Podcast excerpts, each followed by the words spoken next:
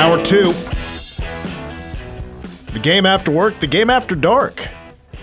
Mitch Fortner, Trey Coverdale, and Travion Berkland. Judge Travion had to make a ruling earlier today. And there was no legal counsel. Troy and I just battled it out like people without lawyers. You know? What's a what's something somebody would fight over that didn't have lawyers involved but still went to court? Is there anything? Ooh, that Divorce? didn't have. Well, no, I mm, guess divorce. I think most of them usually have lawyers. Yeah, That's a toughie. Have you ever been to court? Like Yes. real court? oh yeah. remember as a kid, I don't not enough time for the whole story, but it it was a crazy story. But long story short, a friend of mine got hit over the head with a beer bottle, and I was supposed to go like testify in court of what I saw because I witnessed the witnessed it happen. Oh boy. And then it never I never got called up to the stand. But I was like 14 years old. Again, I could get to the. It's a crazy story, and I don't have time to get to the whole thing. But that was that was my experience. Travion, No, I have Never. not. Nope. Represented myself in arguing a uh, a traffic ticket. oh in- oh, in well there you go. Yeah, like you know, small small like you know uh, misdemeanor Yeah, type of court. Yeah. whatever that's called. I guess I lied. I've been to a, a wedding at a courthouse. If that counts. I mean, it was probably officiated by a judge. Yeah, yeah. yeah. Yeah, you know, see, yeah, a little experience, I guess. The thing is, is I've always got the uh, the freebie for getting out of jury duty. I have never received anything in the in the mail about serving for jury, jury duty.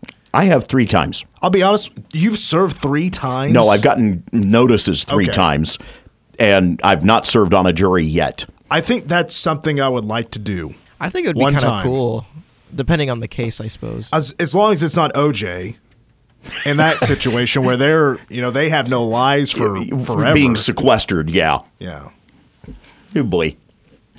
I remember watching the uh, the People versus OJ or whatever it was, Yes. like the American Yes, that- crime yeah, story. American Crime story. It was Story. really good. Same people that make American Horror Story, and it, it was a really good series. But like at one point, they said like the you know jury can't have TVs in their hotel rooms. I was Yeah. like, that would be brutal. Can you imagine now with social media? Yeah, because you couldn't have your phones, probably right. Yeah. you couldn't have. I wonder what they Like- did with the Johnny Depp trial. All the people for I that don't one. know. Yeah. Like they they were only allowed to like watch TV or like watch a movie together in a common area. Mm-hmm. That's it. That was your fun. Mm-hmm. That would suck. Absolutely. Because I'm sure for the Johnny Depp trial, they would have to do something similar with that, with all the online craziness. Well, all, all you have to do is look at the most recent Alex Jones trial. Uh, the situation there, where literally you have him holding press conferences out on the steps before going into session. And the fear was that jurors were seeing this in action before going into court for the day. I'll have to ask Curry a similar question here in just a moment. But first, before we get to Curry Sexton, some you know breaking news from earlier today. Dylan Edwards, four-star running back from Derby, who was once committed to K-State for about three, uh, make that five and a half weeks. Decommits, goes to Notre Dame. He is now decommitted from Notre Dame, and there's I, there's more, I guess, on the on the details. Chad Simmons at On Three had the opportunity to chat with him and filed this quote. Uh, this is so. th- This explains the Dylan Edwards situation to a T. He, he he described this beautifully. I think just think it comes down to how I'm feeling at the commitment day. End quote. That, I think, sums up the Dylan Edwards pursuit right there. I mean, he doesn't have to sign on the 21st. Doesn't have to. If he's not ready, True. he doesn't have to. Can you imagine how much more that game's going to go on? The, the flipping, the flopping that has already been taking place. But isn't doesn't it state in that article who is uh, like who's the, Oh, the- technically the finalists? I guess. yeah, the two front runners, in his own words, are Colorado and Kansas State. They want me, was the quote. Is Curry Sexton ready to go? Travion, we ready to go? Yes. All right. We're now joined by former K State wide receiver Curry Sexton. Curry, what's the longest trial you've been involved in? How long did it take? Uh, the longest one I've been involved in took uh, about eight days. Oh, so that's Nothing, not bad. no, nothing too crazy. And is it still the case with like I don't know if if, if yours have been involving juries, but like juries have to be sequestered, or is that has it been nothing that big profile, that type of profile? I mean, I, I was I was involved with one that involved the Kansas City Chiefs, and even a case of that magnitude, where there were reporters and stuff in the courtroom every day. There was, there, I mean, sequestration. No, there wasn't. There wasn't anything like that. I mean, every morning when I would show up to the courthouse, or in, and when I'd park in the parking garage across from the courthouse, jurors would be rolling up at the same time, and so these people were allowed to go home in the evenings and and and you know carry on with their lives. They were just pretty much you know they they were subject to the to to what the court told them they could or couldn't do from from about eight thirty in the morning to five o'clock at night. So, have you ever been involved where and I've seen it in movies a hundred times where you know a lawyer is trying to walk into the courtroom and there's media outside and there's like microphones and cameras in their face? No, I mean I think it, a lot of that stuff is is I mean that, that only happens in those high profile cases like the ones you guys were just talking about the the, the Johnny Depps, the the Alex Joneses, the OJ's. The, the, that's not customary in in our world. Um, again, those are just those are just instances where what's put in the what's what's put in the news may influence the case.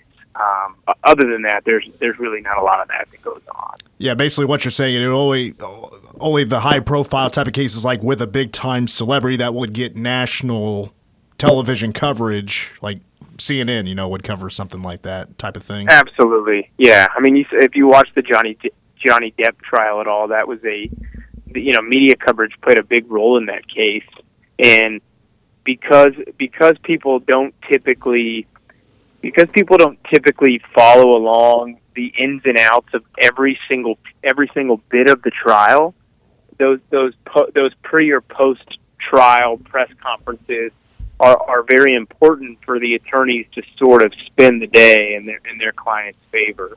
Um, because whether whether the, the jurors are, are instructed not to you know go go home and look at the news or read articles or whatever, chances are they probably will. Um, and so there's you know there's there's a level of influence that is trying to be had in those situations. Well, Curry, I said last week when we hung up that I was hoping to talk to you after a Big 12 championship victory, and we are now doing, just that. So I know you weren't able to be there at the game, but I, I love to hear these kind of stories of like, all right, when Ty Zentner is kicking that 31 yarder through the uprights to win it in overtime, where were you, and what was your re- exact reaction to it? Yeah, so I was actually in Zach Trujillo's basement, and and I was there with uh, with with Zach and Ryan Mueller and and my brother, and and a, and a couple other guys that we played with, and all of our spouses, significant others, and a couple little babies, and and um, yeah, so we're all gathered in Zach Trujillo's basement, and and and uh, Ryan Mueller was was losing his mind the the entire the entire second half, especially late in the fourth quarter and so I'm sitting right behind Ryan Mueller. I'm holding my seven month old. Um, she's she's into it. She's actually she was actually loving all the, the drama and excitement, the people in the room going crazy. And you know, at that point, you're thinking, okay, the biggest concern is got to get the snap, got to get the hold. Those have to be right. If they're right, Ty Zentner's making this kick. Ty Zentner nails it as as you as you expected, and and then Ryan Mueller lost his mind. There was I think he actually shared a video on Instagram that my brother took of him. Um, just absolutely hilarious. I mean, jumping up and down and screaming like a you know screaming like a schoolgirl. It was it was it was great. So you tell me former players are just like normal fans. Uh, My dad reminds me of. I, I've heard it from many people, but my dad is, you know, he's like, you know, when if it's nothing better than a four yard carry, he's not happy with it. It's got to be better and it's got to be changed right away. But like even when things are bad or good, former players are just reacting just like everybody else. Yeah, I, I mean, I, I, guess I don't know. Maybe um, I, I don't. I, everybody's different. I mean, you know, Ryan Mueller is he just intensely watches. Basically, if, if the defense is on the field, all he focuses on is the defensive end. That's all he cares about. Um, I think I, I maybe you know, I, I maybe look at it. I, I maybe take the game in, you know, a, a, a little bit more.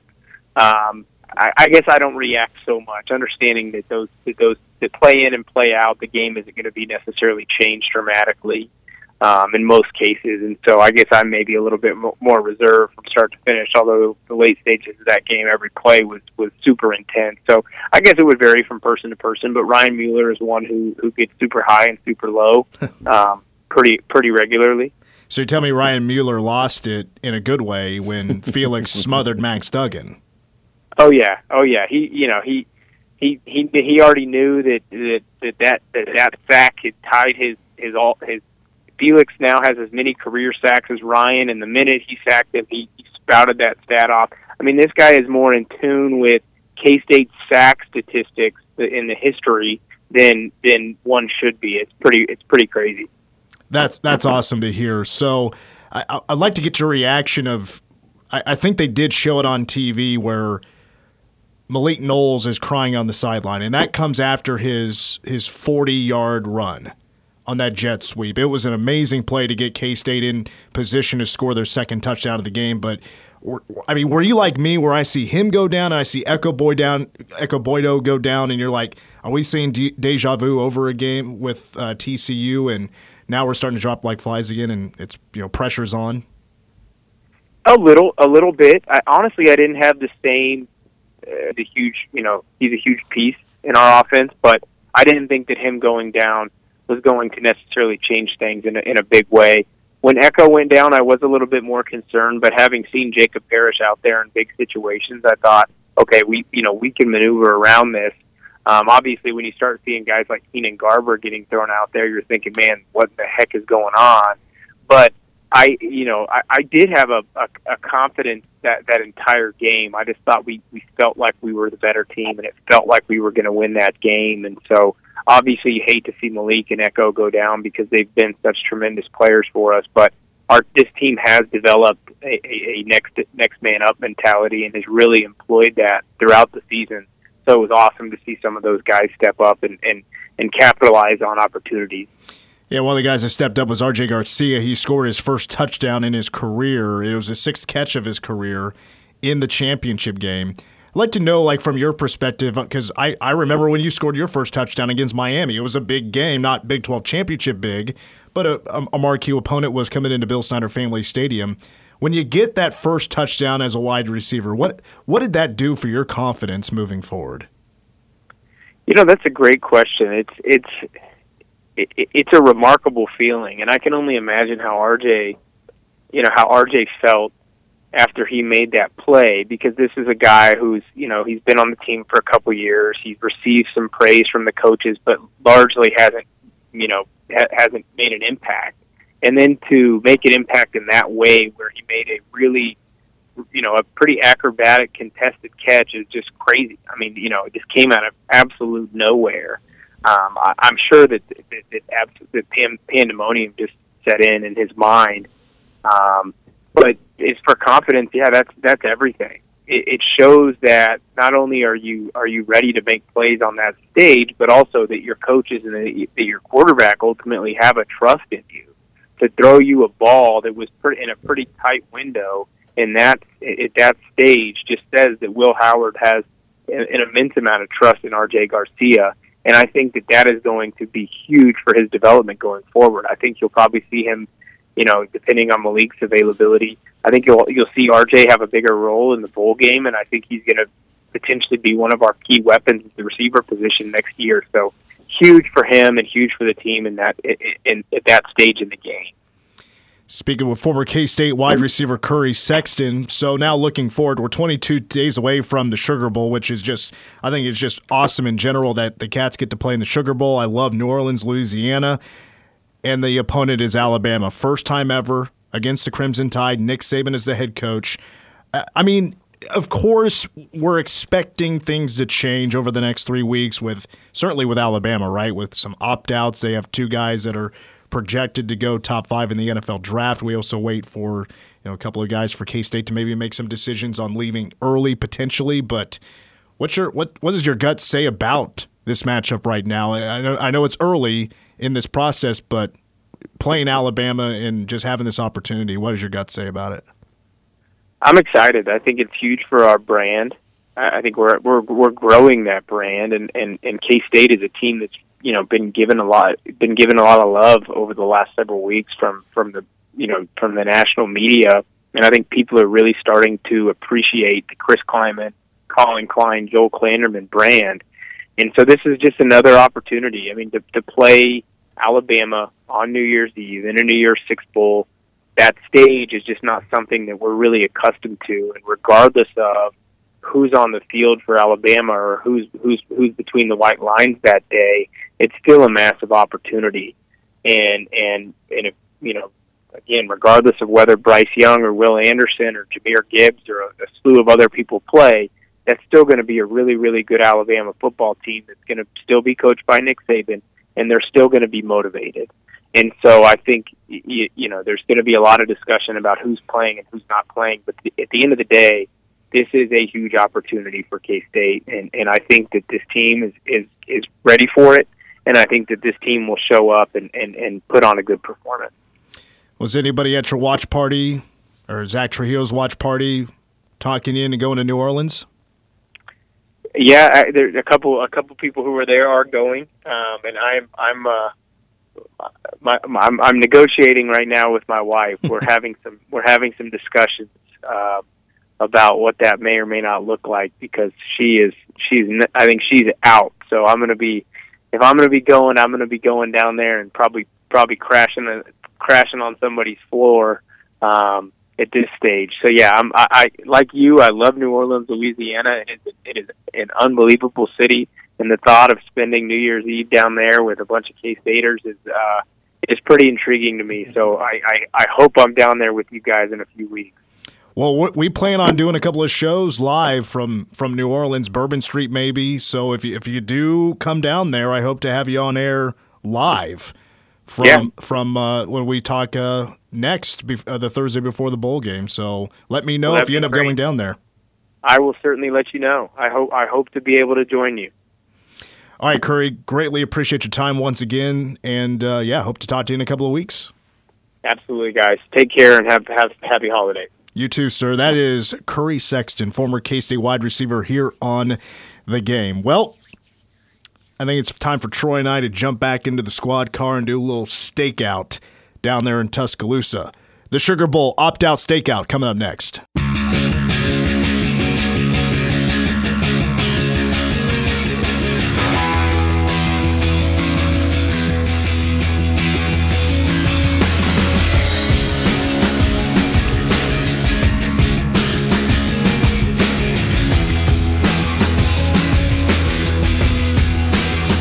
Phone number is 537 1350. Welcome back to the game. I am loving these K State offensive line hats. Those are great. I don't know if they got them made or what the what the story is here, but they uh, they tweeted out a picture of them all together. They have shirts on, uh, but they're all wearing hats that are gray with uh, the, I don't know if they're like trucker hats or whatever, but gray front, white back, and it says Kansas State and the Power Cat beef in bold purple, and then underneath it offensive line. I'm not a hat guy, but I kind of want one. I love the attitude.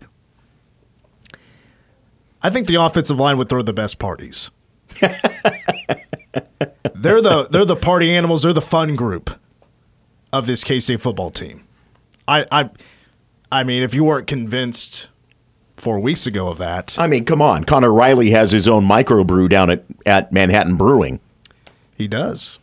Drum Tang also has his own True. brew down there as well. Shout out to MB, the other MBC here in uh, in MHK. Uh, I think second on that list of who would throw the best parties, Randen Plattner. Randen Plattner. Yeah. Yeah. Well, I don't know anything Long- about the other long snappers, Yeah. but Long snappers are long snappers. That's well, actually, not a bad. just here. I, I'll give you this: Randen Plattner, comma, Jack Bloomer, comma, Ty Zentner. That trio. there you go. They would also throw a pretty good party. In third place, I'm going to go with Felix Anudike Uzama. him along with, uh, let's see, I'm trying to remember all the fun personalities we've met th- this season and in past seasons. So I would go Felix along with like Jalen Pickle. Jalen Pickle's got a great personality. I think those two would throw a really good party. Mm-hmm. Mm-hmm. Yeah. So I, that's my power ranking for best party throwers. Offensive line, special teams, long snapper, holder, kicker, and then your defensive ends. You agree? Anybody else you throw out there? No, I think that that's probably a pretty good group. All right. We'll move on. So we continue to watch outside of Tuscaloosa, Alabama, Tuscaloosa, Alabama.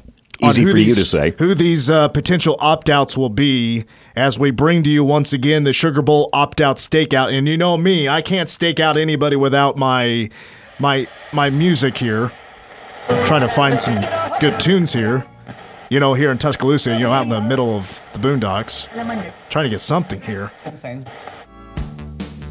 Oh, okay. Little Survivor. All right. We'll go with this. We actually had a, uh, I think, what is a potential witness come up to our radar just recently, and that is actually K State's own athletic director, Gene Taylor. He spoke at this. Uh, he spoke on this panel for the future of college football. Where to next? They were in Vegas, weren't they? I'm not sure where they were, but th- there's athletic directors from Alabama who Yeah. happened to be there. Yep. Appalachian State was there as well. I think somebody from Arizona State was there as well.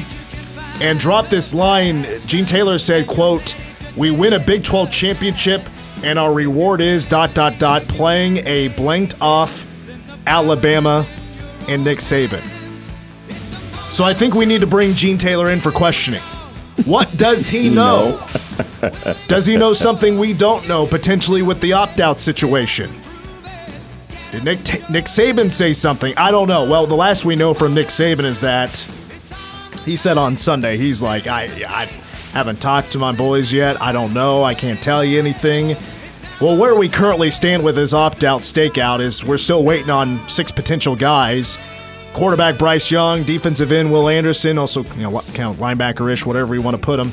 Uh, safety Jordan Battle, safety Brian Branch, corner Malachi Moore, and then running back Jahmyr Gibbs. First and second round guys.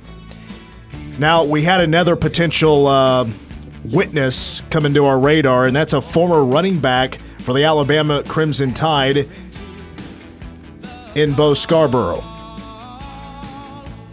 So he made a comment to a, uh, a media outlet there in Tuscaloosa, and he said, "quote Coach Saban is going to deliver the message on how it can help them because Scarborough says that he feels like nobody, nobody is going to be opting out.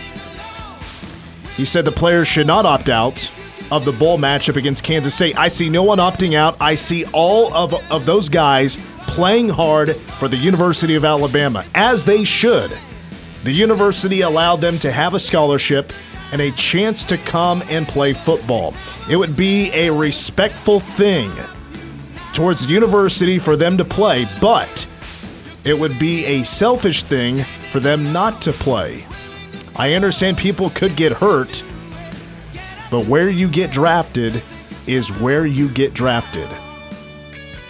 There's a lot to unpack there. First of all, I think the first half of his message I think echoes what a lot of people feel.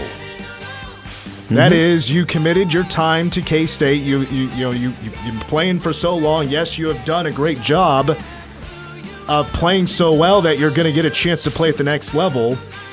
And I think a lot of people feel like you opt out of the bowl game, you're turning your back on your teammates, the team, the coaches.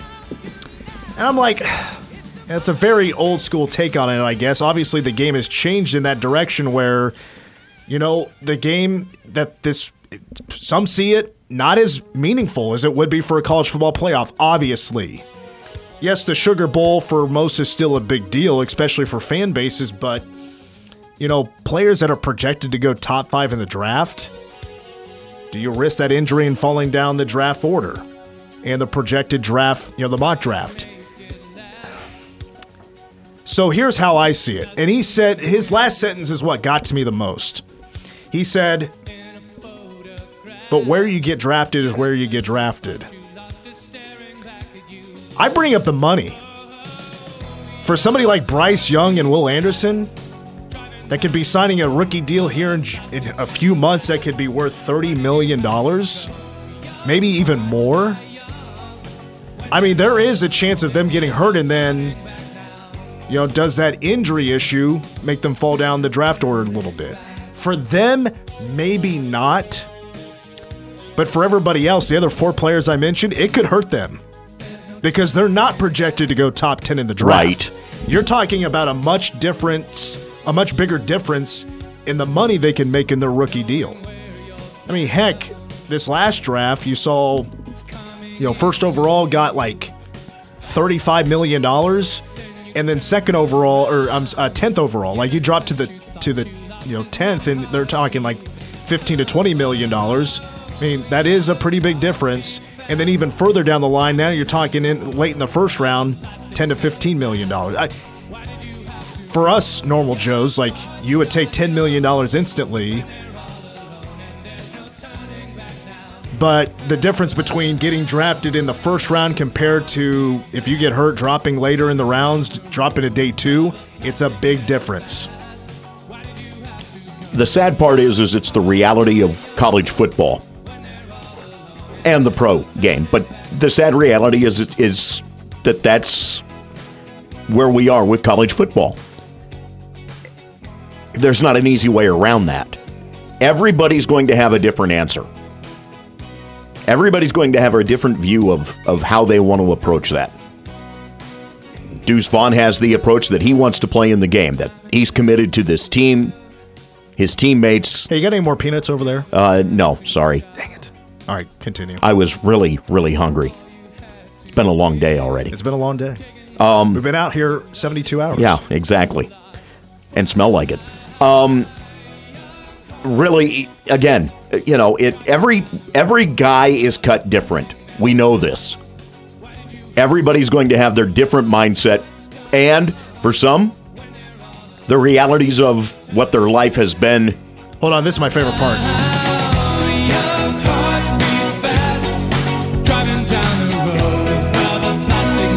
Okay, continue. Sorry. Uh, you know, guys' lives have are different, just even where they came from. For some of those guys, the NFL isn't just life changing, it's multiple life changing, family life changing.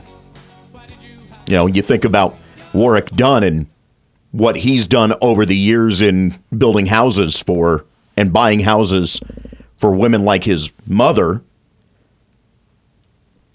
because he has the money to do that now. And you know where he came from to be in that frame of mind that that's what he does with his money from his career.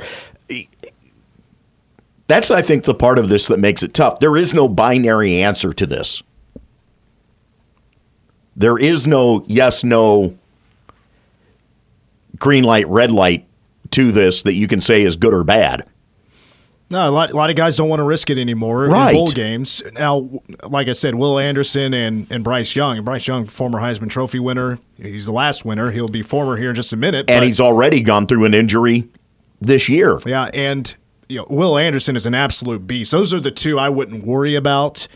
Um, you know, I, I mean, as a top five pick, you don't want your top five guy, you know, at the as the draft gets there, already sitting out a year because Right. of an issue. But you know, that's you know. You think anything can happen in 60 minutes of football, especially in such a big game, and K State's going to be going all out. Exactly. But as we still stand right now, 11 players for Alabama in the transfer portal. K State has four. Those four are uh, Jaron Lewis, a quarterback, tight end Connor Fox, defensive back TJ Smith, and linebacker Crew Jackson. Two starters in the 11 for Alabama are into the portal, including uh, Traeshon Holden, who had 331 yards receiving and six touchdowns. JoJo Earle also has had a couple of starts, I do believe, but he was uh, named freshman All SEC as a kick returner and punt returner, and then an offensive lineman, Javion Cohen, was a starter. He is also in the transfer portal. All right, we're going to keep our squad car out there in front of the facilities in Tuscaloosa. And don't get me wrong, there's still a, a car outside of Veneer. Potentially some opt outs for early entry into the NFL draft for a handful of guys as well. Number one song of the day is up next.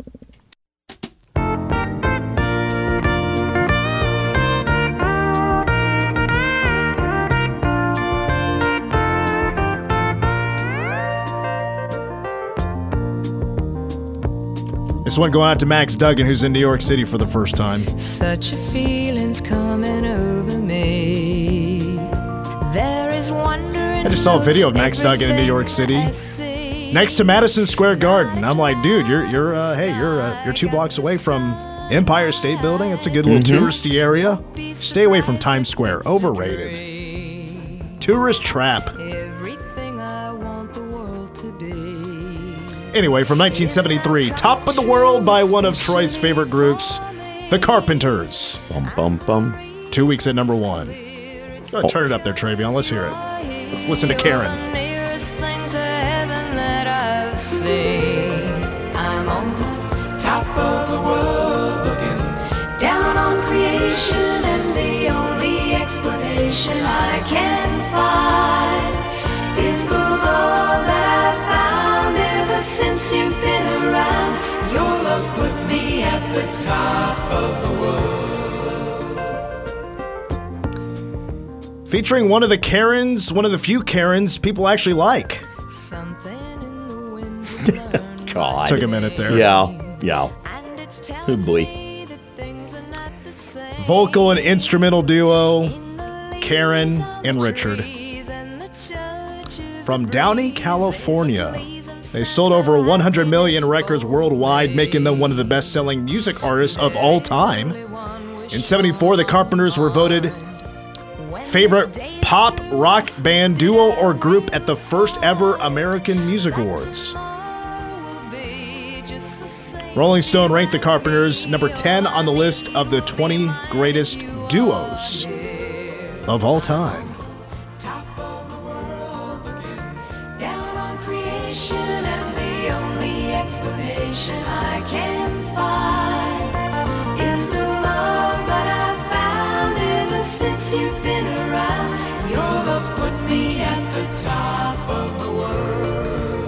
Being famous and just continually touring was not easy on the Carpenters. No. That is where the story gets sad. I mean, Richard took a year off. He became like addicted to Quaaludes.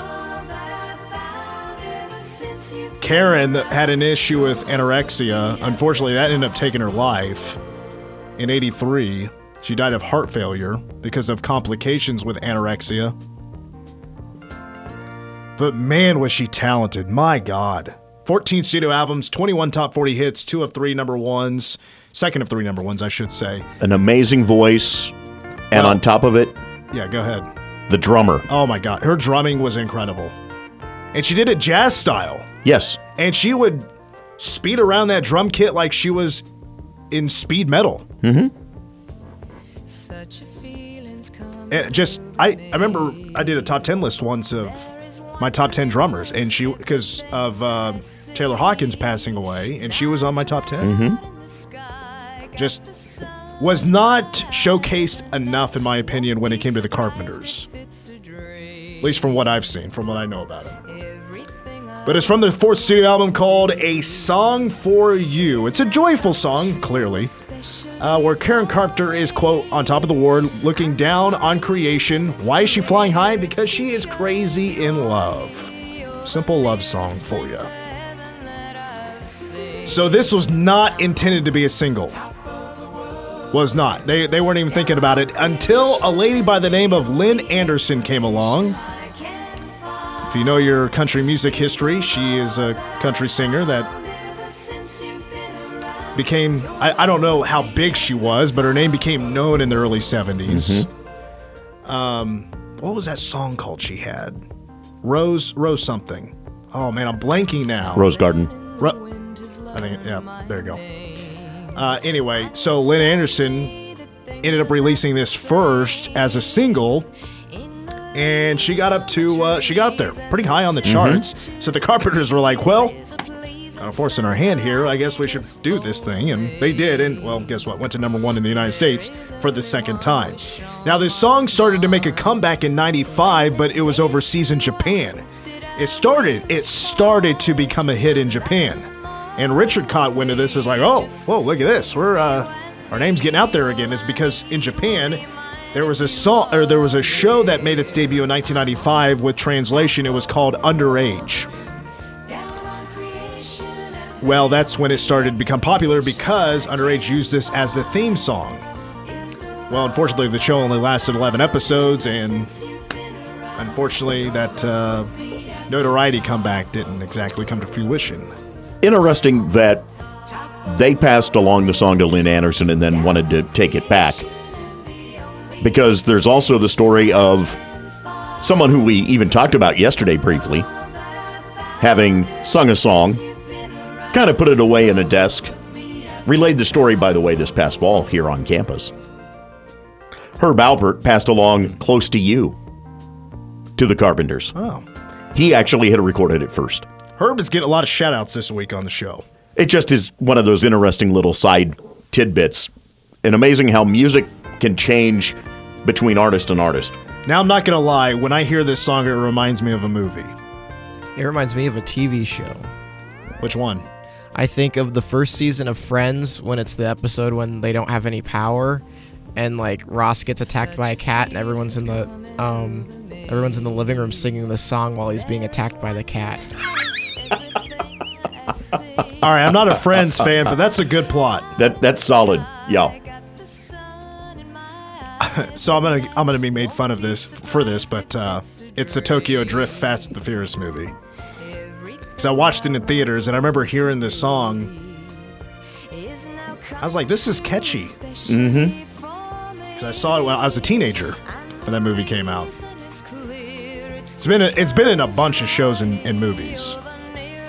But I remember from Fast and Furious Tokyo Drift. Un- Oh, I think it's an underrated movie in the series. I really do. All right, Travion, I suppose you can get us out when we need to get out if you're ready to bring us some Ask Us Anything. Carpenter's out. There it is. All right. Would you rather time travel to the past or the future? That is a classic question. I would rather go to the future. Why? Nah, check that. I'm gonna change my mind. Past. There's too many things I would rather just go experience myself. The I- future is very intriguing, Yeah. but the past is also intriguing for somebody that didn't live in the 80s or 70s or 60s. I, I'm too much of a history buff. I would love to go to the past. To just to to just be a part of things Well, how like many, that. How many times have I said if I could time travel and go back, I would want to go to Woodstock? Yeah. Yeah, that's that's at the top of my list. Mine's completely musical reasons. Ever, uh, all my heroes are too old or dead, and I want to see them in their prime. It's a, actually a pretty good reason right there as well. Example of that, Frankie Valli. I think it'd be cool to see him in person perform. He was in Kansas City like in February, I think. The thing is, though, like he's he's in his upper 80s. He's still mm-hmm. getting out there with the Four Seasons. It's just four young guys, really, and him. But he doesn't no, his, sing anymore. No, his voice. There's no way Yeah. that his voice is going to do what he's done with it over the years. It's the same. Uh, as much as I love Billy Joel, doing the longest time, he's not singing the high part that he sang back in the '80s when that was first released. Travion, are you going to the past? Is that what you said? Yep, yep, I'm going to the past. He What went to- concert? what he- concert would you, would you want to go to? Okay, this is very specific, but I know it for a fact. So, the first date of the Jacksons Victory Tour in 1984 was at Arrowhead, Arrowhead, Stadium, yeah. Stadium in 1984. I would go to that show just because it's the first one.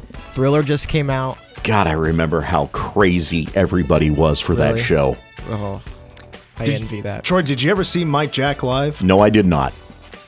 He only like after Thriller came out, there was that tour, and then there was the Bad tour. He went, he opened in Kemper Arena, um, at the start of the Bad tour in '88, and that was the only times like solo he was in Kansas. Man, how about how about Michael Jackson opening up tours in Kansas City? Yeah, it's Yeah. A, it's weird. I don't know why, but both those tours started in Kansas. He's probably thinking if anything, if there's any hiccups, these hicks won't know. I would have liked to have seen shows at either Fillmore East and Fillmore West Okay. in the heydays of the 60s and 70s. I've been lucky to see shows in a lot of famous venues. I think Woodstock still would be at the top of my list. Beatles at Shea Stadium would be a good one as Um, well. yeah, actually, that would be Actually- tremendous. You know, how about Beatles at at Memorial? At uh, yeah, Memorial in Kansas City. If it was municipal anything, in Kansas if it was City, anything Beatles, I'd want to go to the Ed Sullivan show. yeah, Right. for the debut. Other than that, like their set list, even though they were gigantic when they showed up, their set list was like 45 minutes to an hour. because all the songs were two and a half, I two two understand, and a half but- minutes. Yeah, and you couldn't hear half of it. but even when they were at Shea Stadium, it was it was eight songs. Right. Yeah. right. It wasn't that great of a set list. No, because well, again, who's could hearing get away it? with that. But then back they had they had a lot of bangers Yeah, Oh by yeah, that time. Yeah, um, but they played at Municipal, and that would have been a good one to see too, I've been to just from the localized aspect of it. I saw Letterman at Ed Sullivan. Yes, Got to do that one time. Oh, nice. Been to the Ryman, saw the Grand Ole Opry. Been to Madison Square Garden. I want to go to the garden for something. I don't know what. Oh, I, well, I, I, I want to go to the Garden for a college basketball game. this Uh, la- this last baseball season, I got to check I got to check one off my list, and that was the Whisky a Go Go in Los Angeles. Yes. got to see a show there. It was just an '80s cover band, but it was amazing. What's next? Um, who on oh who is on their phone the most? That's my next question. Of us, Of everybody. it's believe it or not, it's the oldest one in the room, Troy. It's the guy who was a news director in his previous job. I mean, I can't tell you when I'm doing when I'm talking, he is scrolling on his phone for the latest information. He's a breaking news guy. Always wanting to learn. Always need a breaking news guy though, especially for a show like this. Um, Got- What is- can we squeeze in one more? yeah, we could squeeze in one more. What Okay. is your most prized possession that you own? Ooh, that is a good question. It's probably going to be seen as a cheesy answer, but you know, it's what's on my finger. Man, that is cheesy. cheesy, yeah, that's a good word. Good word to describe that. Uh, you know, It I- was worth a shot. I have some signed Bret Hart glasses that he wore once upon a time, and I, yeah, I'm Bret Hart's my favorite wrestler of all time. To have signed glasses that he wore once upon a time, that, that I think that's awesome to have as a wrestling fan. Um, those are rare, so I think I'd have to go with that. Okay, okay. I don't really know because I mean my CD collection is something I uphold. Um, yeah, my guitar. Um, and he my does have an original Pro. Footloose album on CD. I do not. Oh, I do not. Have That- the original Grease soundtrack though, because it's better. You know, I do have a, a 24 in my office. I have a 2014 World Series baseball signed by none other than future Hall of Famer Ned Yost. Wonder for how long you'll have that baseball. Oh, anyway, We know Troy's the biggest Ned Yost fan. uh, maybe not necessarily the biggest Ned fan. By the way, how about those? Uh, I saw a few rumors about Salvy Yeah, I know. potentially being traded. Who knows what's going on? Because there's nothing right now on the free agent market, That'll upset people of all ages. All right, right? all right. So here's the situation: we're all out tomorrow. Best of plus Manhattan High hoops at Dodge City. We'll talk to you later. Go Cats.